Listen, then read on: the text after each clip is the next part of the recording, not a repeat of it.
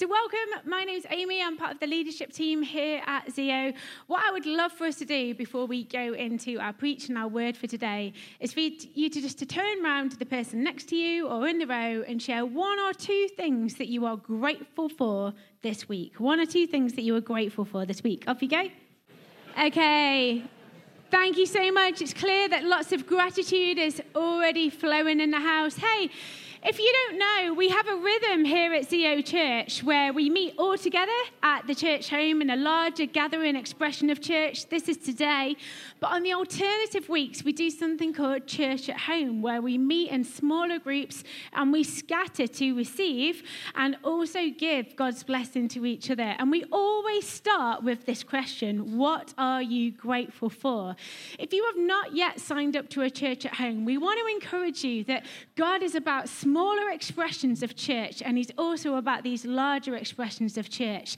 And this question that we start with at the start of every church at home is actually so key. It's a very good and it's a very grounding question because actually it's an essential key behavior that every single one of us should have as people and as Christians. That is gratitude. You know, I wonder if you could score yourself on a score of 1 to 10, where would you rate yourself as being someone who is grateful? Don't worry, I'm not going to ask you to turn to the person next to you, but what would your score be right now?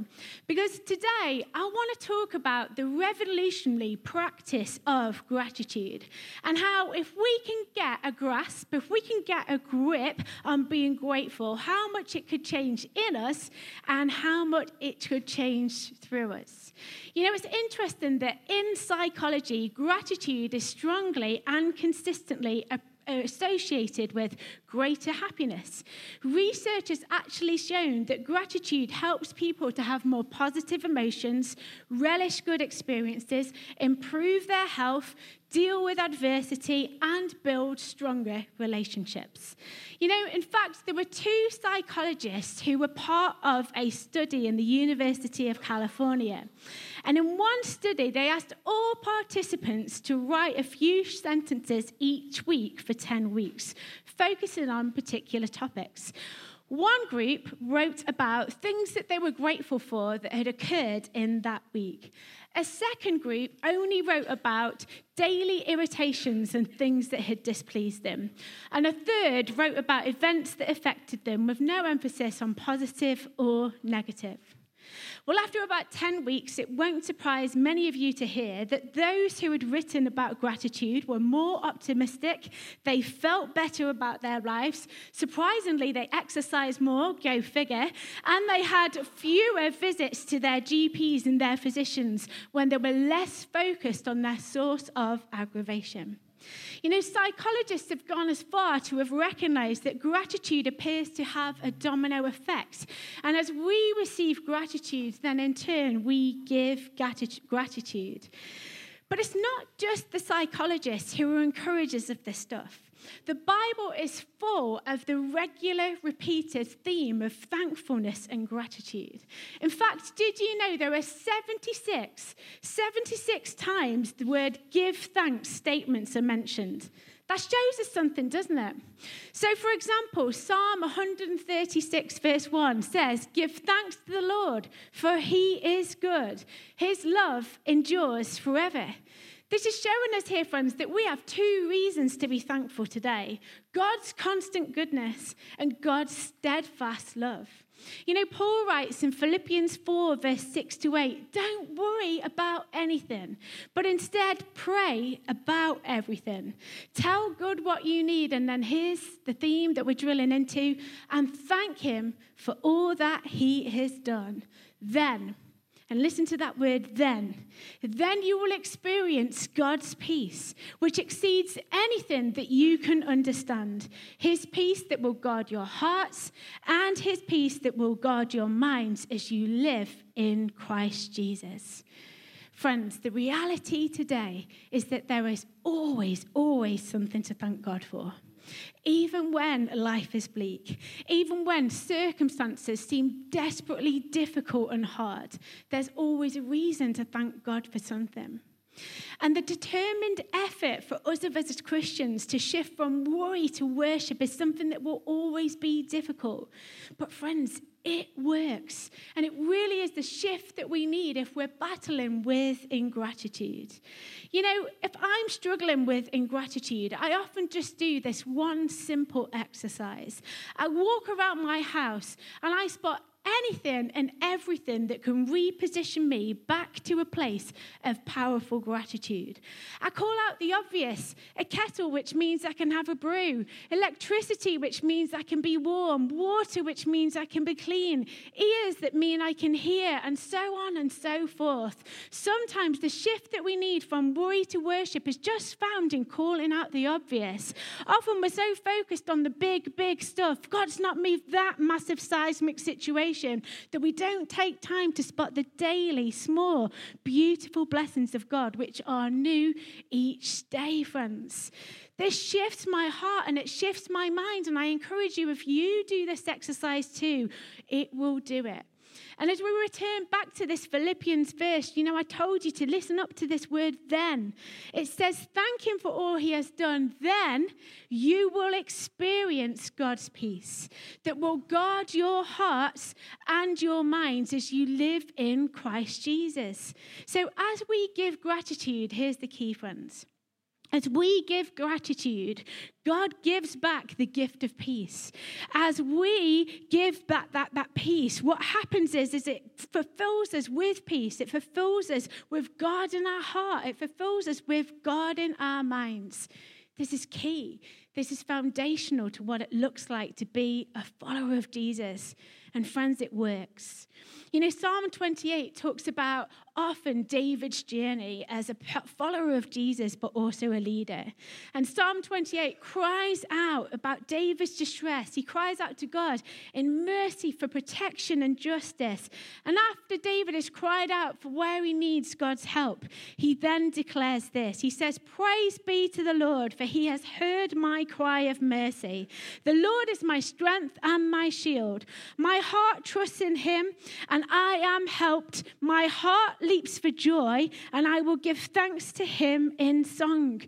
In the middle of the hardship, guys, he did not wait to give up his praise. In the middle of the problem, he didn't stop to start declaring that God had already made a shift. God had already gone before, going as far as to say, I am helped. Friends, you are helped today. You are helped with whatever you're already longing for and hoping for, whatever you haven't yet seen a shift for. When we make a pivot, when we make a decision to be focused on the praise of Jesus rather than the problem, like David, something shifts. And in the midst of all of this hardship, as he shifts, he remembers who God is. And as a result of that, he declares his trust and his following of Christ once again. You know, we know that there were many other faithful women and men of the Bible who did this also. You know, Job, he had a similar attitude of praise. Even in the face of death, he declared, The Lord gave and the Lord God has taken away. But blessed be the name of the Lord. So, gratitude, friends, gratitude is a, it's a state of being, but it's also a trait. It's a trait that God wants us to develop today. It's a condition. It is well with my soul, but it's a characteristic of those of us who want to follow Jesus that He would want us to adopt. Friends, does anyone need help to be a person of greater gratitude today? Because I do. And here's the good news He's going to help us today.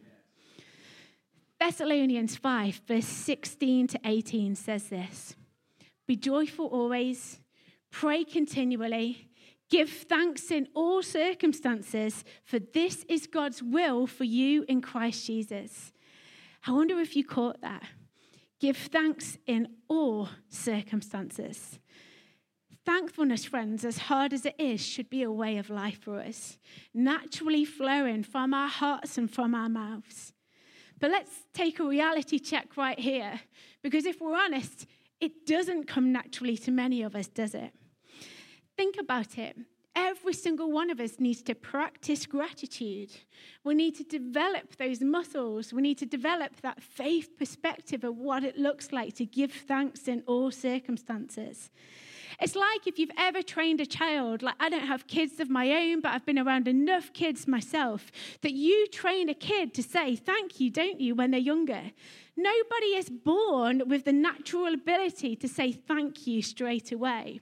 But as gratitude develops and cultivates in our characteristic, then we start to see what happens when we are people that are grateful and we see the possibilities of what it brings. Again, if you're training a child about how to say thank you, you often hold back the item, don't you, before they say the precious words, thank you. You're training that child to recognize that being grateful releases something beneficial to them. And it's the same for us and God. Gratitude releases the gift. God releases the gift as we release the gratitude. God releases the peace as we release the problem. So let me explain this further by turning to Luke 17 if you want to follow with me. Because there's a really powerful story in Luke 17 that talks about how Jesus healed 10 men who were suffering with leprosy. And it says in Luke 17 in this story, if you're following, that all of them were healed. Everybody say, all of them were healed. All of them were healed. They all received a miracle. But here's the shocking statistic of what happened in this story only one, only one out of the ten returned back to give thanks and praise. And if you're following with me in Luke 17, verse 7 to 18, read with me. It says these words that Jesus said Didn't I heal 10 men? Where are the other nine?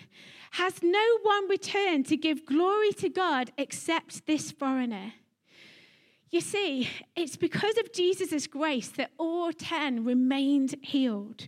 But it's clear that Jesus is disappointed with ingratitude.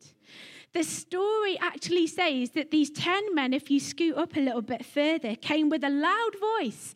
They came with a loud voice as their need was so great, but it was only one voice that came back to say thank you. And friends, this is telling, and this is so true of the state and the condition of our human hearts. Would you not say, if we were really being honest with ourselves, that we shout the loudest when we have the need, but we sing the quietest when we give God the praise? What's all that about, friends? Friends, we're all too quick to share the problems rather than the praise. Luke makes this special mention in the story, doesn't it? Again, if you're reading on. He mentions the fact that the one that returned was actually a Samaritan a foreigner, a person who was despised by Jews, a person, when you think about it, really shouldn't have understood the real importance of praising and thanking and giving gratitude back to Jesus, but somehow he did, and he grasped it. And the story says this Samaritan, when he had saw that he was healed, came back. For you reading with me, it says he praises God in a loud voice. He threw himself at the feet of Jesus and he thanked him. That, friends, is true gratitude, loud and proud, at the feet of Jesus, who deserves our thanks. This guy has no filter on his life whatsoever. And as loud as he was about his problem, was as loud as he was with his praise. And friends, there's something that needs to shift in us today that we are all too often in our human fragility conditioned on being loud about our problem, but being quiet when it comes to being a people of praise. This guy, this, this one Samaritan guy, is our role model today. He's our example to turn up the sound of gratitude and to turn down the sound of ingratitude. He's our role model that says if we can just put into practice some of the things he did there today, then how free and how full and how liberated would we be if we can be those people of gratitude? And here's a key thing that happens to him. Because, you know, all these 10 receive a physical healing, a physical, miraculous healing of saying now they don't have leprosy anymore. But look what Jesus goes on to say, if you're still reading with me. He says, Get up, go on your way, because your faith has made you well. So, for the audience of one who's already been physically healed, Jesus then says, Your faith has made you well was not this Samaritan already well? Even before he'd came back to praise God, even before he'd come back to thank Jesus for all he'd done. Well, yes, he was, but there was something about the Samaritan's thankfulness. There was something about his attitude and his thanksgiving and his gratitude that produced a deeper evidence of the spiritual healing that had happened in his life. And I, friends, believe as we look through this passage, we recognize that the thankfulness actually brought him true salvation. Not just the physical act of healing, but lost in the wonder of who Jesus was, Lord and Savior of his life. His thanks released the gift. His gratitude released the gift, and God releases that gift as we release our own gratitude. Psalm 107, verse 1. We're skipping around the Bible today because, as I said, 76 times the word give thanks is encouraged in us. Psalm 107, verse 1 says, Oh, give thanks to the Lord, for he is good. His mercy endures forever. Let the redeemed of the Lord, and listen to this, say so. Turn around to someone next to you and say, Say so. Say so. Give thanks to the Lord, for he is good, for his mercy endures forever. Let the redeemed of the Lord say so. Friends, we need to say so. How can we keep this good news of all that Jesus has done to ourselves? We should say so. We should sing so. We should shout so, like the Samaritan did, of God's goodness and God's faithfulness.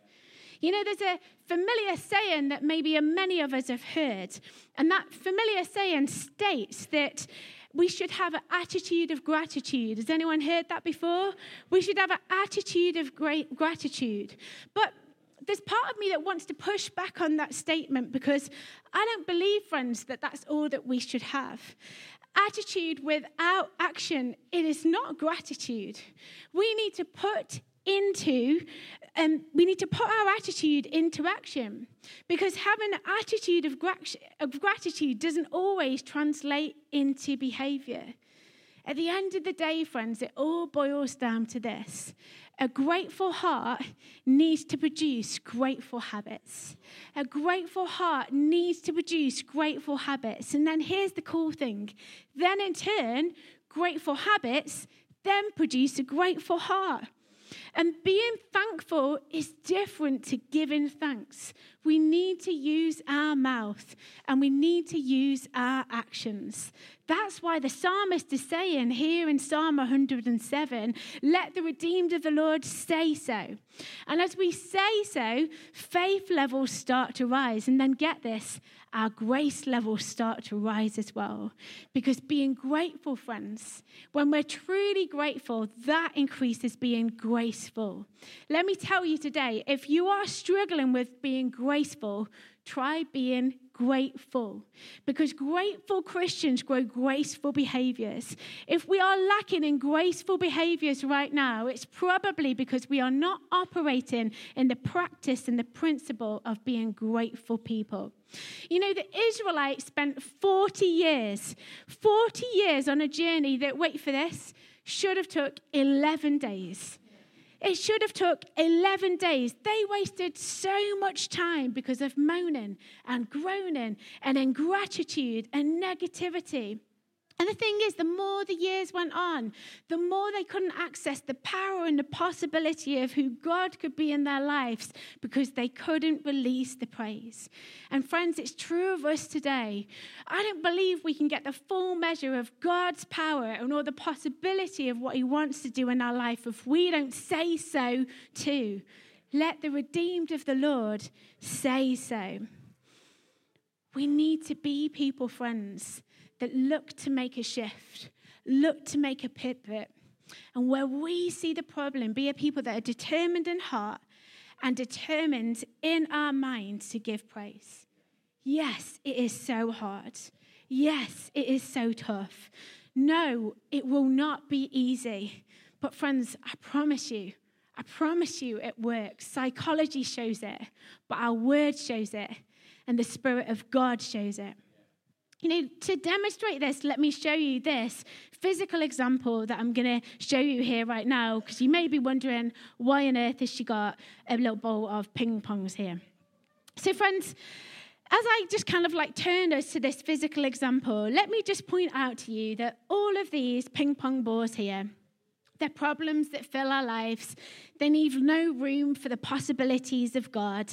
They invade our peace, they invade our hearts, they invade our minds, and they create ingratitude in us. And all that complaining and all that ingratitude does is it, is it looks to rob our soul, it looks to rob our heart, it looks to rob our mind. But like we were saying with that Philippians verse, when we learn how to give thanks, then we receive the praise. Then our hearts are guarded. And then our mind is like Christ. So, as we practice gratitude, let me show you what happens. As we practice gratitude, thank you, God, that today I had a cup of tea. As we practice gratitude, thank you, God, today I could wear clothes. As we practice gratitude, thank you today, God, that I drove in a car where other people don't have cars.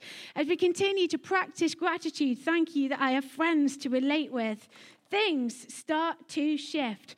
As we continue to be a people that says, Lord, I want to thank you that mercies are new with you each day.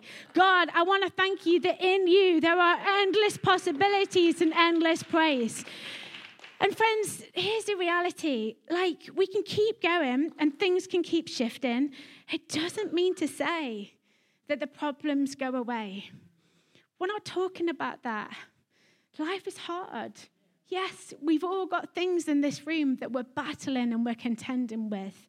But look, it does not invade our hearts and our minds to the point where we are suffocated and drowned by ingratitude. But what it does is it lifts our spirits, it lifts our countenance, and it gives us an opportunity to say, we will not be focused on the things that are going wrong, but we will be focused on the God who will always be our Emmanuel our God with us. Amen. 1 Thessalonians 5, verse 16 to 19, just two more scriptures. Rejoice always, pray continually, give thanks in all circumstances, for this is God's will for you in Christ Jesus. Do not quench the Spirit. That's a big do not, friends.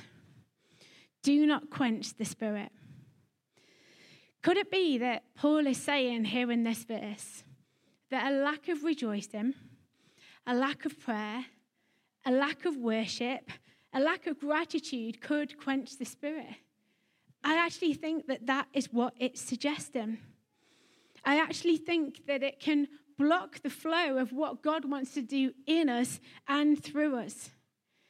And so, friends, as we reflect and meditate on that challenging do not today, I want to ask you today, as I ask myself, are you quenching the Spirit of God in your life because you're dwelling more with ingratitude than you are with gratitude for all God has done and wants to continue to do in your life? Are you possibly living all of the wonderful blessings and presence of God that He wants to do in your life because you haven't actually sought and taught and put into practice what it looks like to be a person of gratitude. So, how do we grow in grateful habits? How do we grow with grateful hearts? Well, friends, today we're going to pray.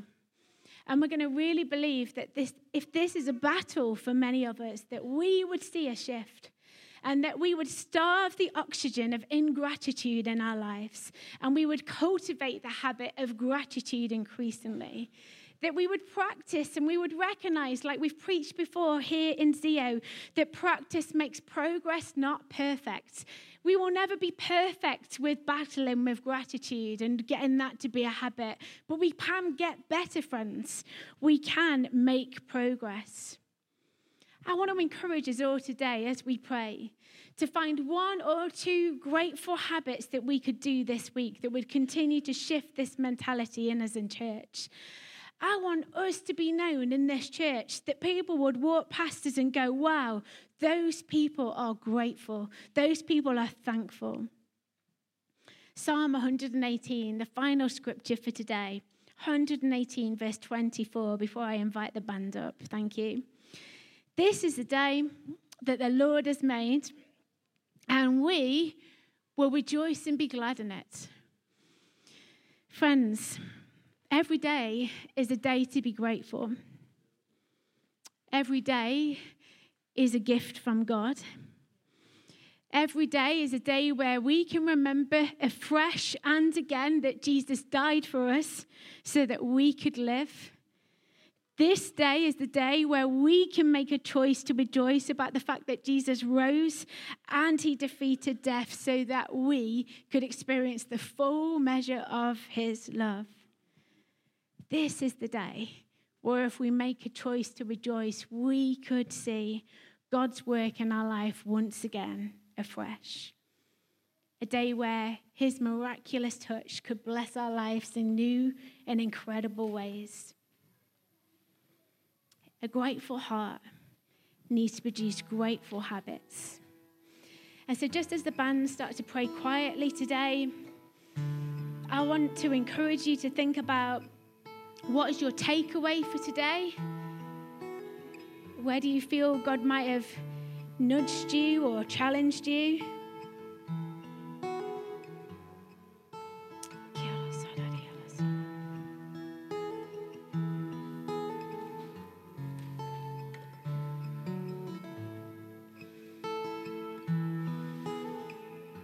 God, we do not want to quench your spirit.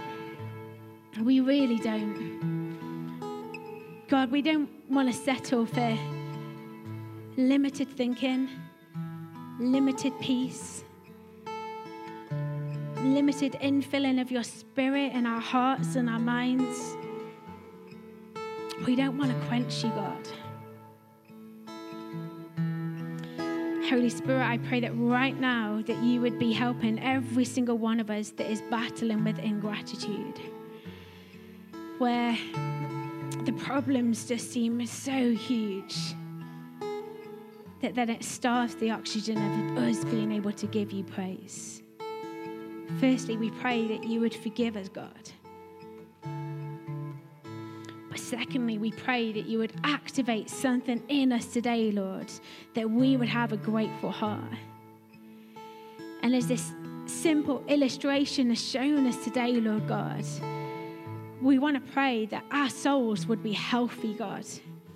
We want to pray, Lord, that we would not be consumed and filled by all of the things that are going wrong, but we would be consumed and filled by a wondrous heart which wants to know you more, experience you more. Receive your touch today.